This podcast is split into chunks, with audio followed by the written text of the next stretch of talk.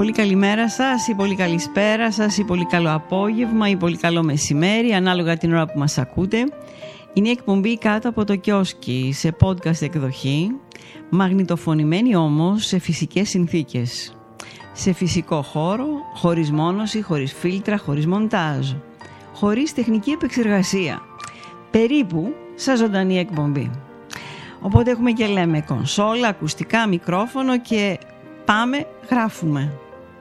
Και δεν ξεχνάμε όσα λέγαμε δεκαετίες ολόκληρες στην πολύ αγαπημένη ελληνική ραδιοφωνία. Καλή σας ακρόαση με εκτίμηση. Να τσούμα.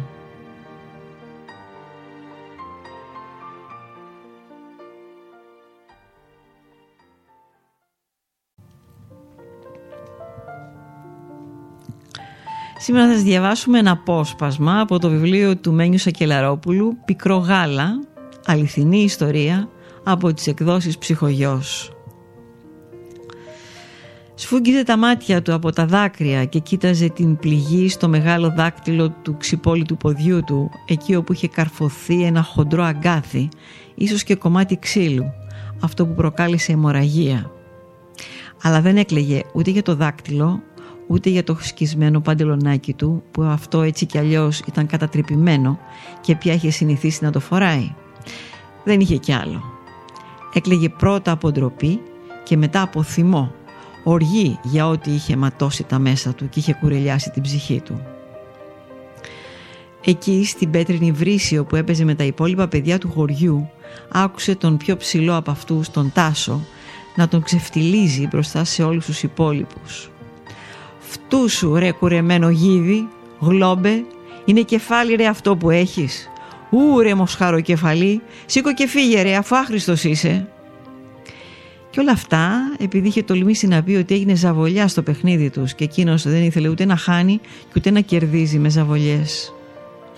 Αλλά ο Τάσος, σκληρός όσο οι πέτρες γύρω του, δεν έμεινε μόνος σε αυτές τις κουβέντες. Ήθελε να τον κομματιάσει, να τον διαλύσει. Πήγαινε ρε να κάνεις παράπονα στη μάνα σου, κοριτσάκι.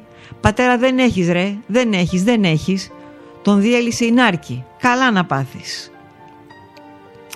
Πώς να βγάλει το θυμό του όμως ένα μεγαλύτερο και πολύ πιο ψηλό από αυτόν; Κλώτσισε το χώμα από τα νεύρα του και έτσι ξυπόλυτος που ήταν μπήκε το ξύλο στο δάχτυλο. Αν ζούσε ο πατέρας του θα έβαζε στη θέση τους όλους αυτούς που τον κορόιδευαν και φώναζαν ρυθμικά «Δεν έχεις πατέρα, δεν έχεις πατέρα». Πόσο πόνησε η ψυχή του εκείνη τη στιγμή. Πιο πολύ και από το να του άνοιγαν το κεφάλι με πέτρα. Προσπαθούσε κάθε μέρα να το αφήσει πίσω του, αλλά πάντα, συνήθως όταν βράδιαζε, ρωτούσε τη μάνα του «Πες μου για τον πατέρα, πες μου κάτι». Εκείνη όμως δεν του απαντούσε ποτέ και κάθε φορά που τη ρωτούσε άρχιζε μια δουλειά. Την ήξερε όμως την ιστορία. Του στήχιωνε τα όνειρα. Τον έκανε να, να νιώθει φτερός στον άνεμο που ανα πάσα στιγμή μπορούσε να τον αρπάξει και να τον εξαφανίσει στο δάσος. Την άκουσε για πρώτη φορά από τον αδελφό του, το Σπύρο, δύο χρόνια μεγαλύτερο, όταν τον είχε ρωτήσει που ήταν ο μπαμπάς τους. Δεν θα ξαναγυρίσει. Είναι στον ουρανό, έχει πάει στο βουνό με τα πρόβατα και του φύγε όλο το αίμα. Άστο, μη το σκέφτεσαι. Μόνο να προσέχεις που πατάς. Μου το είχε πει η Αγιά η Φωτεινή. Αλλά ήθελε να μάθει τι συνέβη από τη μάνα του, τη Σοφία, που όμως δεν της άρεσε καθόλου να αναμοχλεύει αυτό το θέμα. Της έφερνε πόνο στο στήθος και στο στομάχι. Ο Φώτης δεν μετάνιωσε που της τράβηξε την ποδιά την τελευταία φορά που τη ρώτησε και εκείνη πάλι δεν του απάντησε.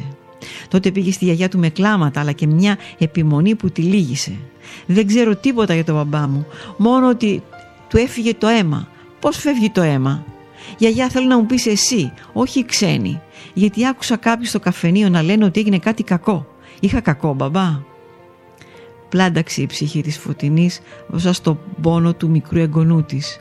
Ρίγησε βλέποντας το παράπονο στα μικρά διαπεραστικά μάτια του και ακούγοντας το λιγμό στη φωνούλα που τον έκανε να μπερδεύει τα λόγια του. Και όταν ξεκίνησε να του μιλάει, εκείνος σιώπησε όπως οι πιστοί όταν ακούνε το Ευαγγέλιο. Αυτά για απόψε. Καλό σας βράδυ.